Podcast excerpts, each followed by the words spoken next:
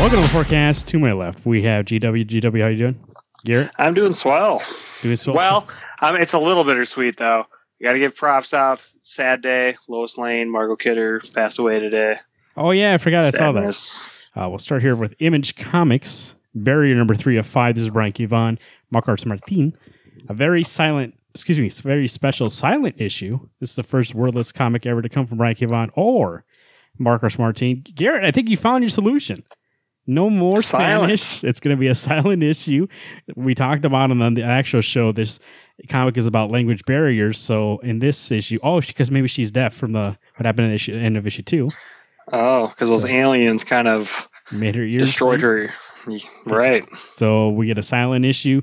Is that excite you? Because when we read that, there was a Batman and Robin silent issue that we saw a while back. Every once in a while they put out these. Where they try to use the medium to tell you a story without any words. Does that excite you? It does. I really look forward to silent issues. I mean, I don't think they should be coming out monthly, but I feel like every now and again, like maybe once a quarter or once or a year, maybe a good silent issue is just kind of like celebrating the art that's telling this story. Because it is, that is, 75% of this medium is art direction. So I think that, I'm excited for it. When I heard silent issue, I always smile or get excited for silent issues. I think of that Batman and Robin Requiem issue, and I'm like, man, that thing was so emotional and no words the entire time. I was like, jeez. That was good. There was a Hawkeye issue that Matt Fraction and David Aha did. That was all silent. That was good too. There's been tons of examples of it, but I think when it's done well, it's done. It works very effective in comics, more than any medium. Even so, like movies and stuff like that, I think a comic, like you said, what you see is most of the experience. And so it's going to be very exciting to see what these two pull off, because I think they've been doing a good job. And for this book, that makes me excited with these two people. So, crew number 2, this is Steve Orlando and Gary Brown. The refinery city of Blackstone is a new Russian frontier, stinking of oil, but offering money and sexual freedom to those brave enough to live here. Peter Petrovich has come for revenge to hunt his son's killer, but what he finds is the most brutal fight of his life. Hey, Garrett, you know what I just remembered? I asked if you... What? Before the forecast, I asked if you were still getting this. I just realized I got issue 1, but I haven't read it. Really? I forgot what this book was called until I read the solicit. I was like, oh, yeah, I remember this book. I actually really enjoyed issue 1. Yeah. And while I was reading it, I kind of felt like I was reading the story, the movie Taken, and then I saw in the back of The Walking Dead or something, here's a preview of what's supposed to be the Russian Taken crew, and I was like, oh, crazy, because I guess it's got a lot of influence from the Taken series by Liam Neeson, and yeah, I think it's cool, it's fun, it's a father-son version of that kind of story, but yeah, I like it. I think it complements Dead Hand, which we're going to talk about here in a second, really well, kind of that Soviet Union, Cold War, Russia era kind of storytelling. That cover looks great. That art style looks great. So I'll have to figure out where my issue 1 is and read it and catch up on that.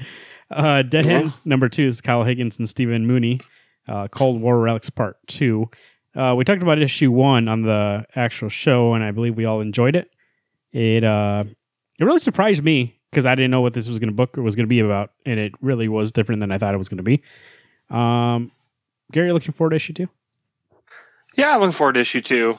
Issue 1 gave me enough information, and not enough information to keep me wanting to know more.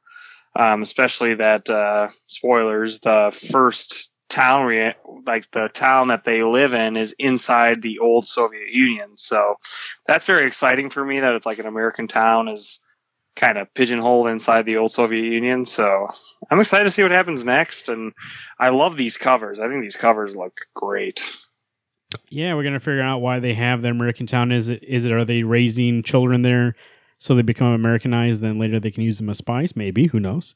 Or is it just some sort of, I guess I don't know what would it be for. But it's very interesting. It's a very strange concept, and it really made me excited to see what else is going on. So Dry County number 3. This is Rich Tommaso, and also doing the art himself. Lou employs a new gag writing technique, and a teenage groupie try and track down Janet. This book here, I believe we talked about it when issue 1 came out. I mean, it's a very, I would say, subtle book, very slow. Are you still enjoying this, Garrett? Yeah. The first, like, again, it's not like your, you know, like the description's like your everyday crime series, and it's not very heavy. Like, I don't think it's very super deep. So that kind of part, I'm not saying that it has to be super serious or anything like that. It's kind of lightly played. Like, the art style is great. The story itself, I'm kind of like, why do I care? And they're trying to establish like how the main character really likes this girl, and then she goes missing, and I'm like, I don't know. I just didn't feel, I don't know. I'm kind of iffy. I'm on the fence. You know what I think? Like, I enjoy it, but it's like, I don't know. I just can't fully just be like, oh, this is really great. You know what I think it is about it is that these characters, I do enjoy seeing them interacting, but it seems like it wants to be plot heavy with that plot. And it seems like it'd be better if this book just was about him trying to date that girl. It's like, I don't understand.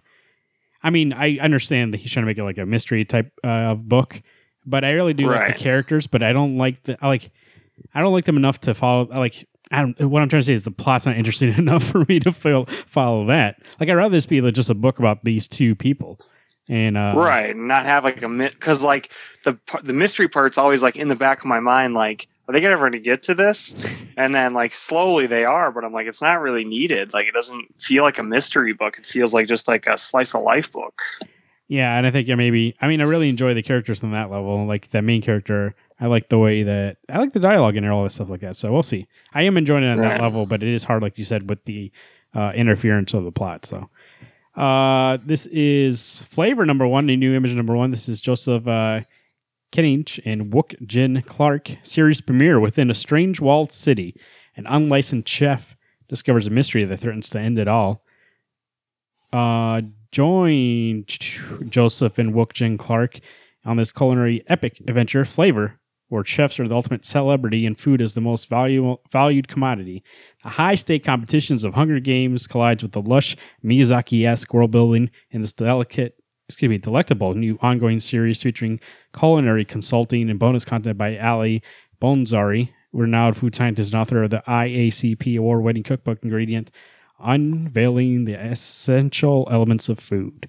So I just noticed on the cover, there's a dog chopping up some vegetables. Made me laugh. If you heard me laugh a second ago, that's what it was. But I do like this art style. It does look like a Miyazaki kind of movie. Kind of almost looks like Lupin the Third a little bit. And it doesn't sound, I mean, I always like when I read, so I just read Solicit. It doesn't sound like anything I've ever read before. And I kind of like when I get those books, I'm like, oh, that sounds new and unique. It's just, I don't know, at this point in time, if I can get another book. But if I would, that looks like one I would be into. Right. And I feel the same way. Like, if, you know, I wasn't already getting a million books, like, this one would definitely be on my list. But I read the preview, and when I got done with the preview, I wasn't like, it didn't hook me enough to be like, you need to read this book. So I think it'll be a good book to maybe pick up and trade, or to like pick up on like Hoopla or the library. But I think as a monthly series, I could probably live without it. Yeah, that's what it seems like. Like, on a casual day off, you pick this up on Hoopla, you read it, have a good time. It's probably going to be a nice book to read, but I don't know how much I need to read month to month. And you know what? Sometimes books are better on trade. Like, some of them do work out better that way. So, right. That might be one. You're right. I'm going to check that out on Hoopla. But the art style looks great. If you're looking for a new book that is... if you enjoy food or a chef, or like enjoy that kind of stuff, like if you watch Anthony Bourdain or anything like that, I think this is for you. So pick that up. Gideon Falls #3. This is Jeff Lemire and Andrea Sammartino. Last couple issues I've really been enjoying. It's probably one of my favorite new books. Also Dave Stewart on colors. Great team so far, and I think we're at a point now where I'm sure this book is something special. Garrett, what do you think? Yeah, I mean, this is like a true, out of all the comics I've ever got, you know, some claim to be horror books. This is the only one that I've seen successfully actually be a horror book. Like, there's others that I've like, oh, that's weird. Like, yeah, that's very uncomfortable, but it's not like that. That's horror. But this book, it like gets me every time. There's always a page flip or something that just makes me feel eerie. or scares me like that first issue. I still have that image in my head. God, just got goosebumps. But I feel like we got a little more exposition in issue 2. So I feel like this issue can have some things kind of pay off from that exposition we just got. So that kind of scares me too, because I'm like, what's going to happen next? I have no idea what's happening in the story. And little by little, we're going to find out more pieces of the barn. Get it? Yeah, not to ruin what happened last issue, but I do like the way the last one ended. And go back and listen to our review if you have listened to this and you're trying to understand what I'm trying to say. The first issue and the second issue have one element in both of those that turned this into what could have been a generic trope of a story and be like, nope, we're not going to do that. And it made me excited. So I am really excited to see where this goes. So Moonshine number 10, this is Brian Azzarello, Eduardo Riso, Mystery Train Part 4. Oh, right in this cover. That cover looks pretty good. And you tell me this book is about werewolves, right? And the Moonshiners? It's about werewolves in the Prohibition. Basically, there's like the mafia's trying to get this moonshine recipe from this family, and this family is all full of werewolves. So there's a lot of setup in the first arc, and this is the second arc. So everything's finally, let's go. Like the story is accelerating really fast, and it's been a lot of fun. Like at first when it came back, I was like, I don't know if I want to get the second part, because the first part was just kind of like there. And now this part it's really accelerating. It's a lot of fun. I think if you like a good werewolf monster book, if you like that time era, I think you'll enjoy it. And it's kind of, it's got a very gritty art style that's meant for that time piece. So it's a good book. It's Moonshine number 10. Coming up in Dark Horse Comics, we got Ether, Copper, Golems, number 1, Matt Kindt and David Rubin. Very good team, a very good writer and artist. This is the second part of Ether. Ether I know ended for a while. Is this like volume 2? Yeah, this is volume 2. And I'm so excited, except I found out that the second volume is only a mini, which, to be fair, volume 1 was only 5 issues, so they can probably do more volume sequels when they have time, which is fine with me if they actually do that. The first volume was so much fun, great art style, because, I got a little taste of David Rubin before you guys did when he showed up in Black Hammer from this book, and man, do I really enjoy the story that he's trying to tell in this Ether book, and, Matt Kindt from Department H, really love him as a writer. So I'm excited for this book. As of right now, this is probably my pick of the week, just because, there's been such a delay from volume 1 to volume 2. So I'm excited to get back into this universe. This might be something I'd go back and get that first volume on Hoopla and see and read it, because I do enjoy these two creators. So yeah, and especially as they small contained stories. It wouldn't be hard to catch up. Goosebumps Download and Die number 3. This is Jen Vaughn and Michelle Wong. This is the second miniseries of Goosebumps books. Is that correct, Garrett? Yep. How's it going? The second one. It's pretty good. Unfortunately, unless the Haunted Mask is in the next part or the concept's good, this probably will be my last one, just because they're fun, but they're kind of original ideas, and Slappy's always the villain. And I don't know if that's supposed to be the theme, but I'm like, come on, there's 100 billion Goosebumps monsters, and you keep picking Slappy, so... I wish there was more stories that weren't with him, but he's kind of the most recognizable Goosebumps monster. So that's fine. But I think as a whole, the series has kind of been it's been okay. It's about, high school girls, and it doesn't really get into their perspective really. So it's kind of like an outside glance at high school girls. I'm like, yeah, I can't really associate with them because I'm not a girl, and there's no way to bridge that connection between what they're experiencing as high school girls. So it's very light story, light plot, and Slappy and Goosebumps is involved. So it's good, but I'm kind of excited for my reading of it to be done. Do you think maybe is Slappy the main person in these books? Because in the movie, isn't he the main person on that one too? The main bad guy? It could be the case of, trying to dumb it down for readers, so they use Slappy, but I'm like, come on, you got the Haunted Mask, you got the Horrorland people, you got so many people in that wheelhouse. People, if you're getting people to buy a Goosebumps book, they know who the Goosebumps monsters are. They wouldn't buy a comic book just be like, ooh, I wonder what Goosebumps is about. And that's like, they're not buying that book being like, what's this Goosebumps? Right. I mean, maybe. There's a lot of kids that grew up with Goosebumps. I mean, is this still going as a book series? Sometimes. And that new movie just came out in 2015. Yeah, I guess you're going to get people that watch that movie and be like, oh, this is... So, I mean, that's why they have Slappy. Because they're like, hey, that movie has Slappy. And that's true. But I do agree with you. There's a lot of good ideas with that Goosebumps series. And if it was just about one of them, I would be like you two. I'd be like, oh, come on, where's the rest of this? Yeah, like... There's so many cooler monsters than just Slappy. So, but who knows in the future, if I see like, cause they are like 3-issue arcs. If I see an arc that's like the Haunted Mask or it's got the Mummy, whatever, and the Don't Go in the Basement characters, like then I'd be like, okay, I'll just jump back in. That's the thing with this too. Yeah. 3 issues. They're all different. They're all different miniseries. So you can jump on and off. So that'd be a good thing to do. TMNT ongoing number 82 is Tom Wallis, Kevin Eastman, Brian Revel, Kingdom of Rats Part 2 are, TMNT expert is on location right now. He's trying to find the turtles under the sewers. And when he gets back, we'll ask him how this book was. But how has this book been going, Garrett? It's actually really turned around. You know, the constant joke on the forecast for months was like, when is the turtles going to be in their own book? And, you know, ever since the Triceratons got into this book, they have been back. And, it's been great, and I'm this new arc has them very focused, heavy-centric in the issues as well. So I'm enjoying it a lot, and I think that's the strongest thing. Is like I want to see the turtles when I read TMNT. If I see random mutant animals, I'm like, I don't really care. Like I'm not in it for them. I'm in it for the turtles. So it's been really good. If you're looking for some strong TMNT story with them in it, then this is it. TMNT Universe number 22. This is Paul Allaire, Mark Torres. Can Donatello meditate a truce between Ultrams and the Triceratons? Orphan acts on both sides cause a deadly derailment. The fate of alien life on Earth hangs in the balance.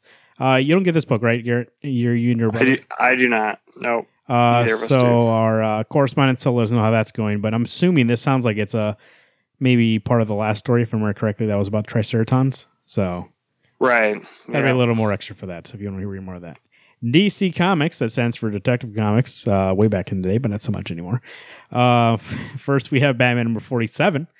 This is Tom King and Tony S. Daniel, The Challenge Part 3. This is the end of that Booster Gold arc. How will the last issue, end it in a way, I don't know how they come back from it, but they might.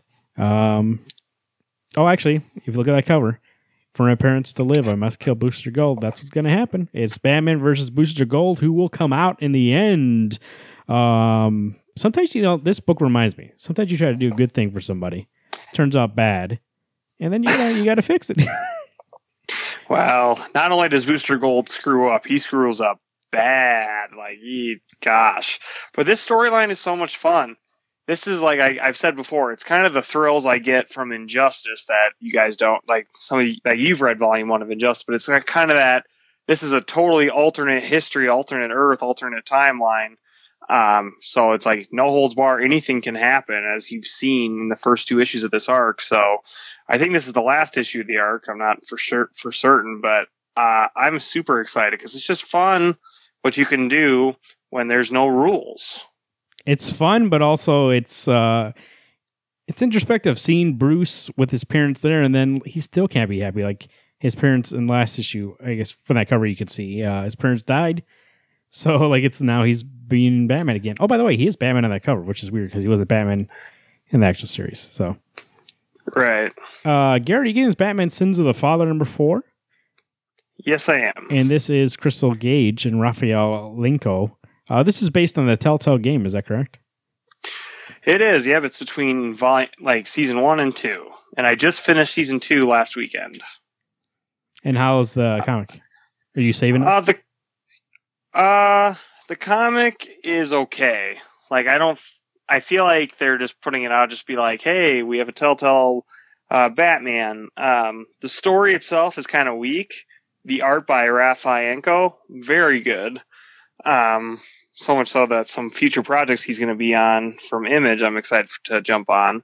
and he's done some work on Postal, that series that I read from Image. But I don't know. I feel like we're halfway through. I feel like things can turn around and kind of propel the story, but only the issue would tell. And it's enough to take a chance. When it's $3 an issue, I'm still like, okay, I can take a chance on it, even though probably the next issue that comes out will be $3.99. So we'll see. This book, I actually decided Batwoman number 15 is Margaret Bennett, Fernando Blanco, The Fall of House of Kane. I was behind this, and then they just announced that Batwoman is ending. So I think I'm going to stop picking up in issues and start picking up in trade, since I am behind anyways. Or read on Hoopla, excuse me. I'm going to pick up in trade. I'm going to read it in trade. And but if you're getting Batwoman, there you go. There's one of the last few issues coming out tomorrow. I believe it's ending in August. Brave and the Bold, Batman and Wonder Woman. Excuse me. Yep, that's right. Number 4, Liam Sharp on art and writing. That cover looks great.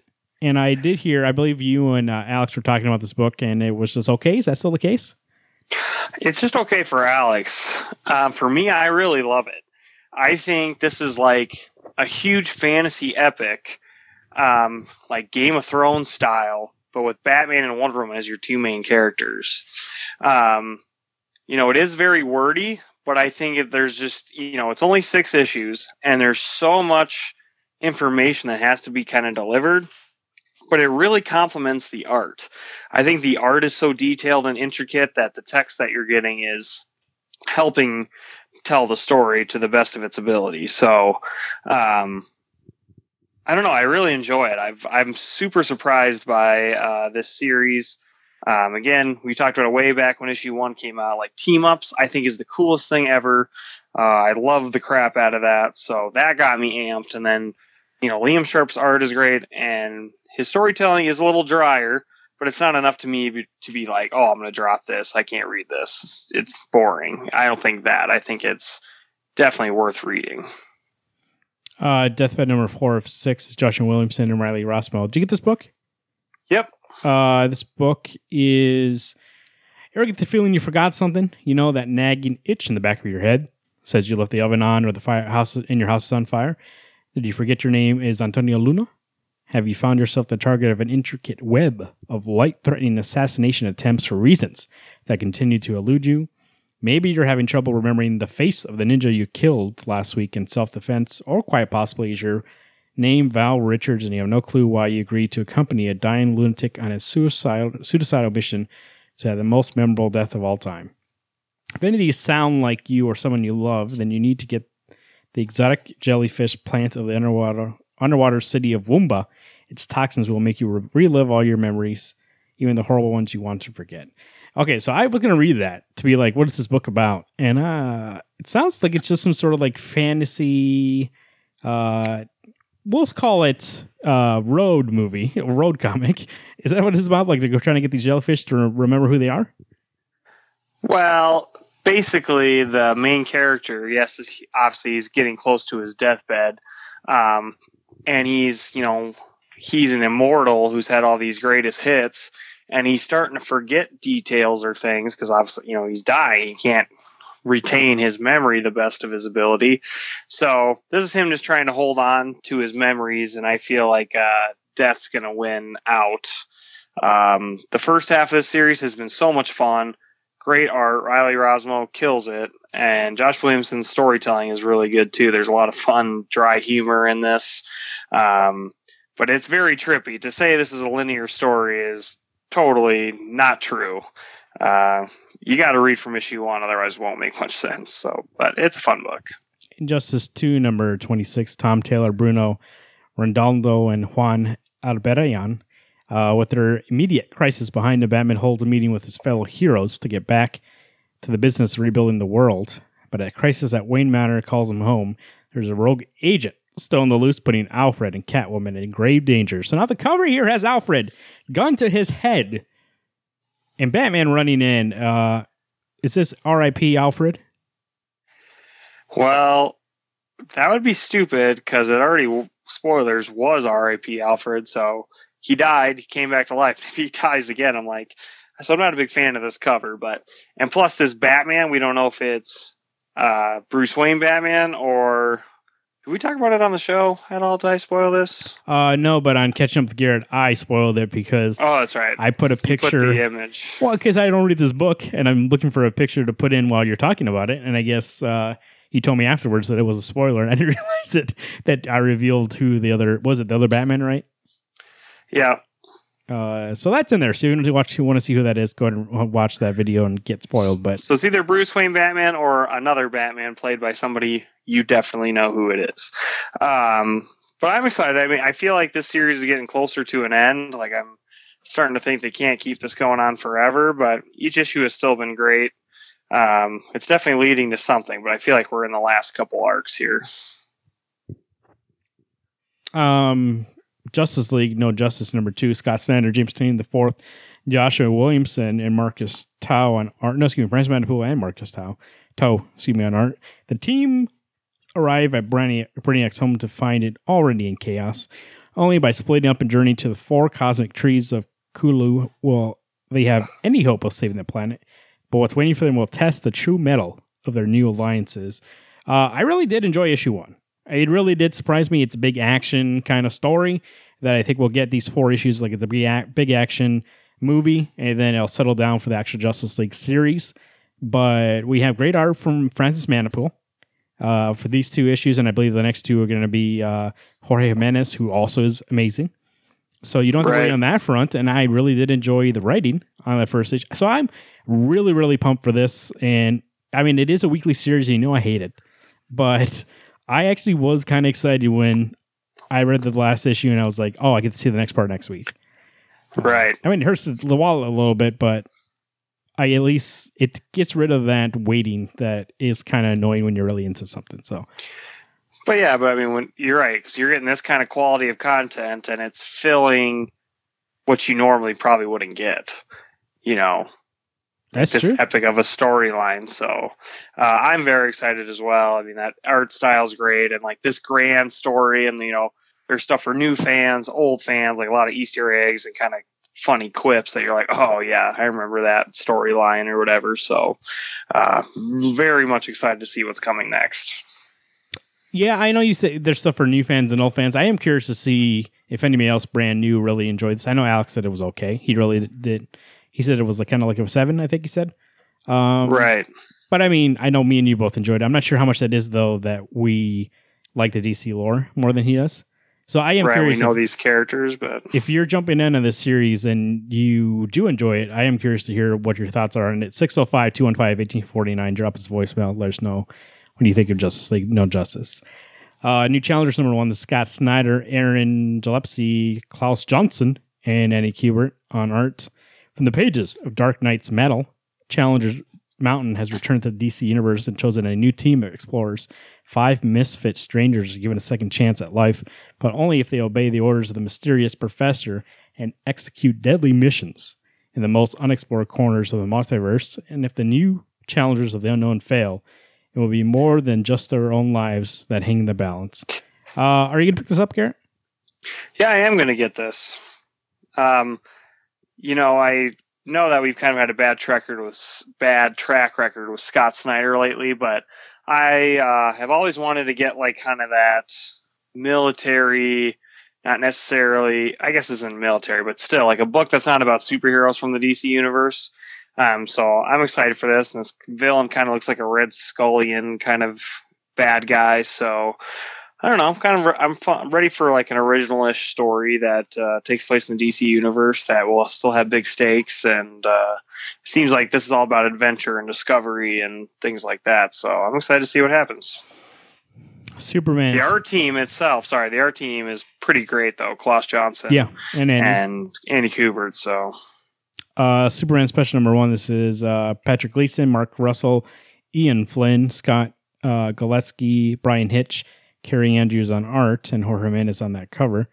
The Promise. Superman's world is about to change in a big way, but before it does, the Man of Steel has some unfinished business to attend to. On Dinosaur Island, Superman and a forgotten soldier of the past takes one last trip together into the abyss of tomorrow as Captain Storm now stands face to face with the world of today. This exercise special also features stories written by Mark Russell and Ian Flynn with art by Carrie Andrews and Brian Hitch. I'm going to admit it, Garrett. I for me, in my head, I was like, I'm done with Superman after that last issue. I think that ended that run perfectly. I don't know why I need a special. But then this is, and that Superman run, they stopped by Dinosaur Island, and it was kind of a throwback to New Frontier. And right. Now this issue is going to be about that again. I really did enjoy that issue of Superman, so maybe I'm in. I don't know. We'll see. I guess I'll flip through it and we'll see. I just don't like that it's... Why can't I just get the Patrick Gleason story? I don't understand. Right. That's the only thing I'm going to read. The only thing I will say, though, is Carrie Andrews, who did that... I got that Lois and Clark cover of Action Comics 1000. Yeah. Like, beautiful art. Brian Hitch, not so much. Not my favorite. But, I am excited for this, only for the fact that I've been so upset and disappointed with what I've seen from Brian Bendis so far. Like, this truly might be the last Superman story in a very long time that's going to have the Superman we know and love. And that scares me. But I'm excited, Dinosaur Island, that was very special the last time around, like you said, Marvin. So I'm excited to see what the story has in store. But, it's also very bittersweet for me because I'm just like, gosh, if this is the last comic in, like, how many years Bendis is going to write Superman, that I'm going to see the true Superman, which I don't know. I'm judging early. And so it just, hey, they just warned just you right here. Just the feeling there. I got early. What? They warned you right here. Superman's world's about to change in a big way. But before it does, I know, and it's like, hold on, because like everything I love about this character seems to be like, what the hell are you doing? So I'm ready for one last ride, the true ride of Superman, and we'll find out what happens next, I guess, after that. Wildstorm number 13. This is Warren Ellis, John Davis Hunt on art. John Lynch, once the director of I.O., the secret deep state agency that runs Earth, is on the road. His darkest project, Thunderbook, has been uncovered, and he needs to warn the principals, now scattered across America, hiding. But they were his most successful experiments, and none of them are completely human anymore. I get the impression that this is kind of... We've had a break, right? There was a break between 12, and now we're going to finish the back 12. This is kind of going to be... I don't want to say one shot, but it stands alone to kind of get you back into it, it seems like. We're going to come off of the Discovery of 12, and then we're going to move into 13, and I'm really excited for this book. Wildstorm has been a surprise. It was a book I told myself, and I think I said in the podcast, going to get a couple, but I guarantee you I'm going to be out, because Warren Ellis, for some reason, I like enjoy his writing, but after like 2 or 3, I'm always like, okay, well, this feels like it's going to take a long time to get into, which this kind of did, but there was enough per issue for me to be like, I want to keep going, and when it paid off, and it was good. So I'm excited to read this and see where we're going with this story. Yeah, agreed. I think that, making it this far into the series, like, things are only going to pick up from here. So I like that variant cover. Francisco Francavilla. Haven't seen him for a little bit, but it's a good cover. And kind of just makes me excited to see what goes on in this book. Marvel Comics, the refresher of refreshes. All New Wolverine 35 Legacy, Tom Taylor, Ramon Rosanas. How are we with, is this still the old woman Laura story? Yes, it is. I believe this is the last issue, I think, of the entire series. So. Oh, yeah, and then she's going to go back to being X-23? Yep. Gosh, I don't know, because Tom Taylor's been writing this character for how many years now, and... this storyline itself has been a lot of fun, and I don't think you'd ever think, wait, like, oh, they're gonna make an old lady X-23 story. It's like, yeah, they did, and it's been I kind of enjoy it more than Old Man Logan for the fact that like she did things differently, so, and made better choices about her oldness, I would say, for like her healing factor still works pretty well, and like she still has a purpose in what she's doing, not just like depressed and floating around. So I'm very excited to read this issue. If this is the conclusion, which I'm sure it is before X-23 starts,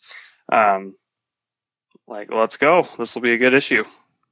Avengers number 2. This is Jason Aaron, Ed McGuinness. Black Panther and Doctor Strange battle for their lives deep within the Earth. Captain Marvel battles death and destruction raining down from the skies, while Thor, Iron Man, and Captain America lead the valiant yet hopeless fight against the final host of Dark Celestials, and Ghost Rider and Savage Hulk make brutal war against each other.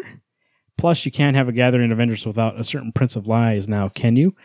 I'm excited to see if this book... I mean, I got so excited to come off of Avengers 3, Infinity War, that we're going to get an Avengers book, and I like the team. I like the creative team, and I did like the team we're going to get. And then that issue one, and there's just one bad part of that issue one. If you go back to start a review, I don't want to spoil it, but there's one, I thought at least, bad. You really enjoyed it. So, I mean, I really did like it. So I think if it can change that one thing, I think I'm into this too. It really does seem more fun than it has been for a while. And I'm just excited to see what Jason Aaron does with all these tools to tell a story. Ed McGuinness, I went in being like, I'm not going to like his art, but I actually do. I think whoever's coloring him, I forget who it was, is doing a good job to make his art look less shiny than it's David Curiel. Were you excited for Avengers 2? Yeah, I'm very excited. I mean, I'm looking at the preview right now. I too, coming off Infinity War, was like, yes, give me a good Avengers book that like could be as epic as Hickman's run, and I think this will be it. And yeah, I know you know there were some comedy beats and whatever that we talked about on the show, but I think this has potential, especially with Jason Aaron at the helm, to be one of the greatest Avengers stories of all time. And yes, I know like. I shouldn't bring up the other guy, but DC is doing like a celestial thing, and so is Marvel. It's like, this is awesome. It's just a cool time to be reading Justice League and Avengers, because they're just going up against such big threats that it's like, holy cow, like this is so much fun. And Ed McGuinness's art is very like crisp and detailed, and again can be cartoony, but I like it. I think it adds some flavor to the team. I just want to see them come together as a team, which we didn't really get in the first issue. Captain America number 702, Mark Waid, Leonardo Romero, Howard Chaykin, and Rod Reiss. Promised Land, excuse me, Promised Land Part 2. Gary, you still getting this book? Yep, I still am. Oh, you are? Okay. I read 701, actually, and it was great. Like, 701 like really surprised me how good it was. Mm-hmm. I'm really excited to see this last run of Mark Waid before he gets off, and then Takisi Coates comes on, and if you read that free comic book day thing, I think it's going to be a good run from Takisi, so if it's a good time to be a Cap fan. I'm excited. Leonardo Romero's, I mean, it's sad that he has to jump off of this thing, and when David Acuna comes on board, but I hope that he finds maybe a place doing another book that has Captain America in it. I really did enjoy it. So has that old kind of look to it. Right, and it's kind of like not to be pun city, but it does have like a legacy feel. Like it's very much honoring Cap's legacy from his descendant. So that's kind of, I've never seen a story like this before, and it's fun. I know you're not getting this one, but Daredevil number 602, Charles Soule and Mike Henderson. The fallout from the shocking conclusion of 600 continues as Matt Murdock and Daredevil both rally allies in the face of an overwhelming enemy.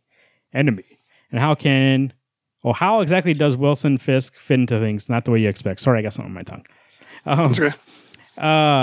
You know what I was thinking about today, Garrett? And full confession. You know, Marvin is always behind in issues. I haven't read 600 yet. That's where I'm at. And I saw this on the list. I put it on my list to get, but I don't know if I'm going to get it. Because you guys said you didn't like 600 or 601. Or 600 you both jumped off. Yeah, 600 we both read, and I was like, all right, we're done. So I'm wondering, do I read those two before I get this one to figure it out? Or do I just pick this one up and hope that I enjoy it? I would say maybe read the ones that you have before you make... I mean, you could just read issue 600 and be like, all right, hard pass. But I don't know. I mean, it doesn't... I can't say anything because I like dropped it, so you got to kind of do a judgment call. But man, if you read 600, you're going to be like, "Whoa, that was so boring." We'll see. But 602 comes out tomorrow. Daredevil is one of the books that I've been getting the longest, so I don't know. That's the only thing that makes it kind of hard for me. Right. Hunt for Wolverine: Claws of a Killer #1. I know. I don't think you're getting this, Garrett, but I just wanted to bring it up. The next mini from the Hunt for Wolverine So go and get that if you're looking forward to that event. Mighty Thor, Gates of Valhalla, #1. This is Jason Aaron, Ramon Perez. Oh, geez, Ramon Perez is doing the art for this? This is The Last Goodbye. The Death of Mighty Thor has come and gone, but Jane Foster's power to inspire lives lives on. And even in the far future, don't miss the tribute to Jason Aaron's epic tale of Thor and the Mighty Hammer, Mjolnir, drawn by racing star Jen Bartel. Oh, that's Jen Sells doing the art. And with or without Thor, the war of realms continues. The mouth of the power grows. The realms will fall, and who is left to stop them? Eisner Award-winning artist Ramon Perez kicks off the next stage of Jason Aaron's ongoing saga. So we're going to do two stories, one in the future about Jane Foster, how people are looking back at her and what she did, and then one that's going to be Thor and his story after the end of Mighty Thor. I am really looking forward to this. I don't know Jen's art. Obviously, it says Rising Star, so she's newer, but Ramon Perez's art is amazing. He did Tales of the Saint, which was the Jim Henson book. A comic that came out was Jim Henson's like unpublished screenplay. Was great. Jason Aaron continuing his long Thor run, which I think we all agreed that ended in a great way. And now we're going to get the kind of third part, right? Because we had Odin's son, he became unworthy, and then Jane took over, and then now he's still not worthy, but... Is he worthy? No, he's not worthy. Oh, he's not worthy yet. No, not yet. But Jane told him, sometimes you don't need a hammer to prove that you're worthy. So he's going to try to make a name for himself again, take back the name, and see what he can do. I'm really excited for this. Yeah, I think it's going to be great. I mean, there was times in the last couple of years where I was like, oh, I don't know if I should keep getting this book, but I think the last arc was super strong, and I think this will be a good epilogue issue to be like, hey, this meant a lot. Yeah, if you are confused, Mighty Thor ended. This is a one-shot, and then we get the new series next month. So you can jump on board with this one, too, if you want to. Absolutely. Punisher number 224. This is Matthew Rosenberg and Stefano Ladini. Back in the U.S. of A., Frank Castle brings the War Machine armor back to the good U.S. A. Better armed than ever before, nothing can stand in the way of the Punisher's mission. Well, that is unless Captain Marvel and other heroes of the Marvel Universe have something to say about it. I bet you anything that if Alex was here, he would love that cover, but I bet you love it too. Oh, yeah. God, and I'm looking at the preview art right now. Like, this book has surprised me the most coming out of Legacy / Fresh Start or whatever. Seriously, one of the best Frank Castle stories I've read.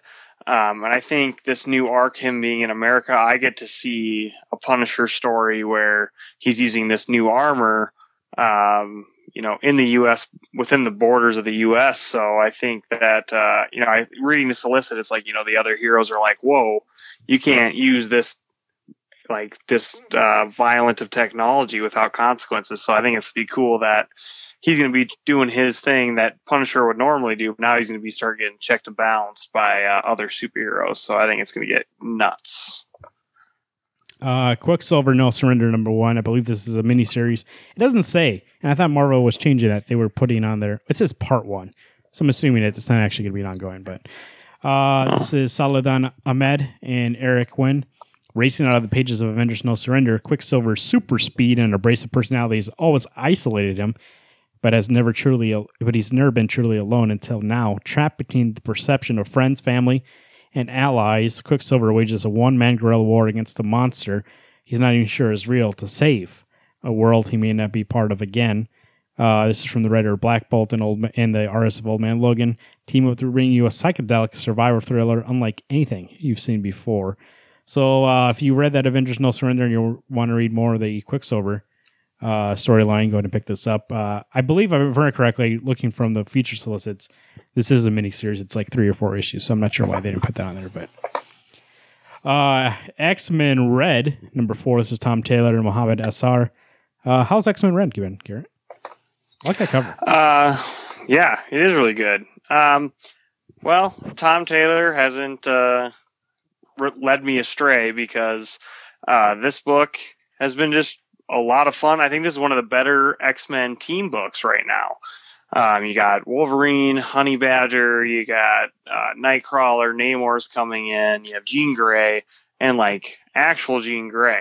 And I think she was always meant to be a great leader, and she's proving it in this book. And you can just feel how much all these mutants bond together and are trying to protect other mutants, unlike other factions that are willing to kill to protect mutants or so on and so forth. So, and so far, it doesn't seem like crossovers are coming anywhere near this anytime soon.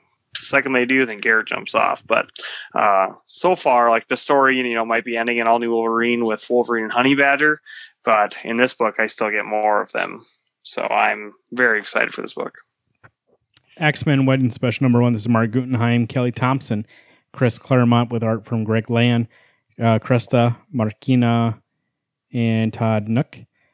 Chris Claremont returns to the X-Men. This is Kitty Pryde and Colossus finally tying the knot. What's a wedding without a respective bachelor and bachelorette parties? Join them as they go on a couple of parties. That's Mark Guggenheim doing the bachelor party, Kelly Thompson doing the bachelorette party. And then Chris Claremont to make the wedding story. So if you've been a fan of the X-Men comics for a long time, you're waiting for this wedding. Here we go. The day is Wednesday. Mighty Morphin Power Rangers. This is Boom Studios. Mighty Morphin Power Rangers number 27. Kyle Higgins, Ryan Ferreira, Daniela DiNucci Culo, Bakken. Geez, long name. This is Shattered Grid. What part of Shattered Grid? This would be part 4, I believe. Part 4. As Lord Draken's power and influence grows, the Power Rangers work with new allies from across time and dimension, including Ranger teams such as Time Force, RPM, and Samurai, to craft a plan to fight back. But is it already too late? Garrett, how's it been? This has been one of the most fun storylines or crossovers I've ever read. Starting with issue 25, it's gone through that and Go-Go Power Rangers, and then I just read the free comic book day issue. What a fun book. If you are a Power Rangers fan and you enjoy the different generations of Power Rangers, this is them all being squeezed together to take on an alternate Earth Tommy Oliver. So yeah, things are just crazy, and the storyline is easy to follow. It does get you very excited, and they finally put a timeline in the back of the book so I can see how many parts there is in the Shattered Grid, and it looks like it's going all the way through August. So, yeah, even that cover right there, it's like Red Ranger Power, let's go. Like, I think this is one of the best storylines ever, and that's why it kind of like scares me that Hasbro bought Power Rangers, because if they give that comic over to IDW, it's going to be game over. But this has been great. This is the comics for May 16th, 2018. Garrett, which book are you looking forward to the most? Ooh, I would have to say, I was kind of thinking about it earlier. I think Ether, Copper Golems. That one, I've been always in the back of my mind, like, God, when is that book going to come back? And now it finally is. So I'm like, yes, I can't wait to read it. What about you? You know what? When I first looked at this, and I posted, if you go to our Facebook page, facebook.com/WednesdayComicsPodcast, I posted the books that I was getting, and I was like, oh, well, it seems like an okay week, but now that I'm looking at it, a lot of good stuff here. So, but I'm going to pick Thor, The Gates of Valhalla, number 1, just because I really did enjoy the end of that run, and I just want to see I really like when there's a one-shot, one that's going to reflect Jane, and then one's going to move the story forward. And plus, Rowan's art is great, so I'm looking forward to it. Yeah. Garrett, Weatherman's not here, but let me tell you something. I'm going to guess 70 all week until next Wednesday. And little clouds this weekend. You may get little showers, but it's going to be great weather. Not too hot, not too cold. We call that the Goldilocks. Right in the gosh. How about them roads, though? How them roads doing? Lots of books coming out tomorrow. Lots of good books. There's a lot of milestone books, like you got the X-Men wedding. There's some different volumes of new comics coming out, like Ether, or you're getting the beginning of the new Thor run. Avengers issue 2 is coming out. Some series are ending, like All New Wolverine. They got that event with Power Rangers. A lot of Image books are coming out tomorrow. You know, I think there's just so much quality content coming out. You want to get to your shop pretty early. Make sure that you got that Keurig timer set up for right when you wake up so that you can fill your coffee and get going, because those books will sell out if you don't get there quick. I do agree with that. A lot of good stuff, and a lot of smaller stuff too comes out tomorrow. A lot of good small stuff. So you want to make sure You get there early because only a few issues on the stands. Make sure you run them first. And also remember, you know, I talked about a second ago the Goldilocks effect. That's not too hot, not too cold. She went to a house, she found some porridge, and she didn't want the hot one, she didn't want the cold one, she wanted it right in the middle. She was going to go lay in a bed. She didn't like one was too hard, one was too soft. But she found one that was great. Now, same thing happens in comic books. Sometimes you read one book, too wordy. The other book, it's all silent. And sometimes you need something right in the middle. And that's going to be a lot of good books that come out, so you make sure you get there and get those books. Actually, we do enjoy the silent ones, so that analogy is fucked. So, I'm done. My name is Marvin. I'm Garrett. That's been the Wednesday Comics forecasts. Keep turning those pages. Is that it? Bye bye. Keep reading those books. I don't know what it is.